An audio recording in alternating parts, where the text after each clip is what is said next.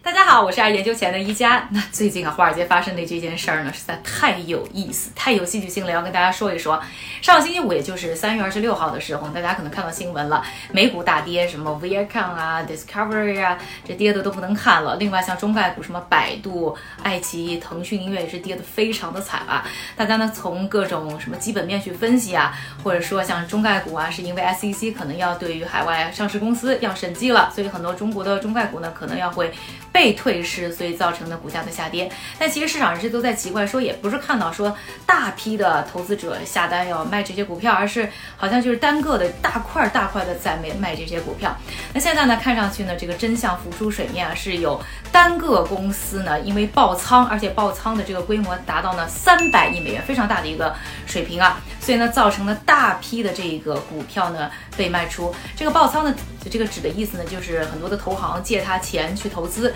那结果呢？这个现在资产的价格降得太低了，已经达不到呢他们呢提供杠杆的时候的一个资产的要求，所以呢就会去卖它大量的资产。那如果呢说这个资产卖出去的呃价值呢还是还不上他借的钱的话，就会造成呢这些投行大量的损失。所以在星期的时候看到什么瑞信啊，什么野村债券，就是因为这件事情啊，这个股价都有两位数的一个下跌。像野村债券可能。要亏个差不多二十亿美元，也就是说一年就白干了，这个利润都没有了。另外像什么大小摩呀、高盛啊，都跟这一个客户有关系啊。那所以他们在上星期也就开始呢大批的卖这个客户的一些呢仓位。那这一个客户呢就叫做 Archegos。Archegos 是哪儿来的大佬？大家应该都想知道这个 Archegos 到底是个什么来头啊？这里就要说到呢他的老板创始人，嗯，Bill Kwong。啊，比尔黄，那这个人呢，在华尔街还是啊非常有历史的。在九六年和两千年的时候呢，这四年他是在 Tiger Management 老虎基金，千万不要把他和老虎证券啊混为一谈啊，他可是呢这个对冲基金当中的顶流。那像在二零二零年，就去年的时候啊，对冲基金当中呢，帮客户挣钱最多的就是他的一个基金经理 cohn 那时候是帮他的客户呢挣了大概一百零四亿美元，非常的厉害啊。那这个老虎基金呢，还有一件事，大家应该记住，就是在二零一八年的时候呢，他们呢平仓了一家公司的股票，这个公司呢就叫 GameStop 游戏驿站啊，他们非常不看好他们的一个前景。那再说回到这个比尔黄啊，这比尔黄呢在啊老虎基金做的非常好，所以在两千零一年的时候呢，就分支出去又开了一家呢这个投资机构，叫做呢。Tiger Asia 就一听就知道跟老虎基金还是有点关系，不过呢，它就是，呃，主要去投一些有亚洲概念的投资，做的也不错。那到呢二零一二年的时候呢，结果被 SEC 呢查出来，他干了这么一件事儿，他呢去做空了三只中概股，就是借股票来卖。那同时呢，又通过呢私募用比市场价低很多的一个价格呢，又买了很多的这三个中概股，然后去。去还他这个做空时候借的股票，那大家想想都知道，这肯定是非法的，去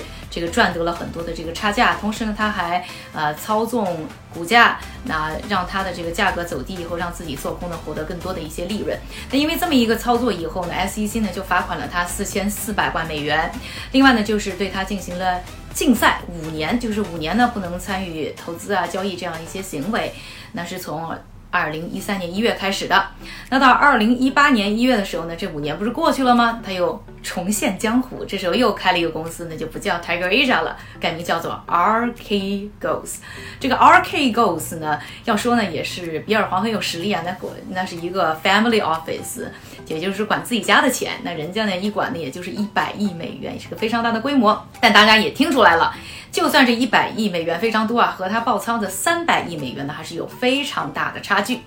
为什么之前没人发现它有爆仓的风险？很多人，包括市场人士，都在讨论说，这么这么大的一个仓位，怎么之前没有人注意到啊？怎么这么默默无闻？那要知道，在美国呢，如果你是一个公司的主要股东，你持有大量的仓位的话，你是需要去做啊披露的，在 SEC 呢要 file 一个叫做十三 F 的一个文件啊。那比如说像什么巴菲特他们这个都是很多他的投资，我们都从这些文件当中去了解嘛。那像这个 RK g o s 呢，它是没有这些披露文件的，所以呢，很多的人就是说去啊猜。测说他应该是做了大量的做空，因为做空的话你是不需要去做披露，就算你的仓位非常的大，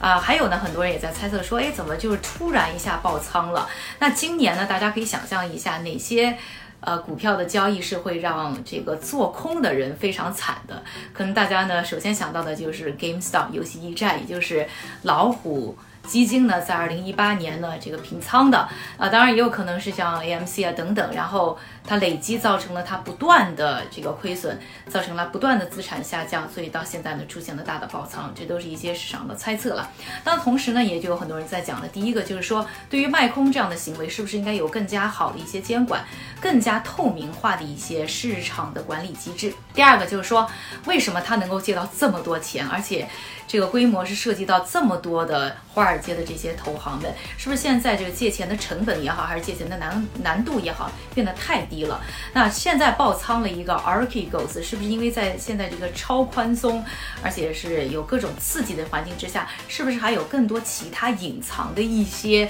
这个定时炸弹可能会引爆呢？这都是华尔街在这件事以后啊很多的一些反思。当然这件事情肯定还没有停止。那对于后续的一些东西呢，我们也会紧密关注，随时和大家。更新。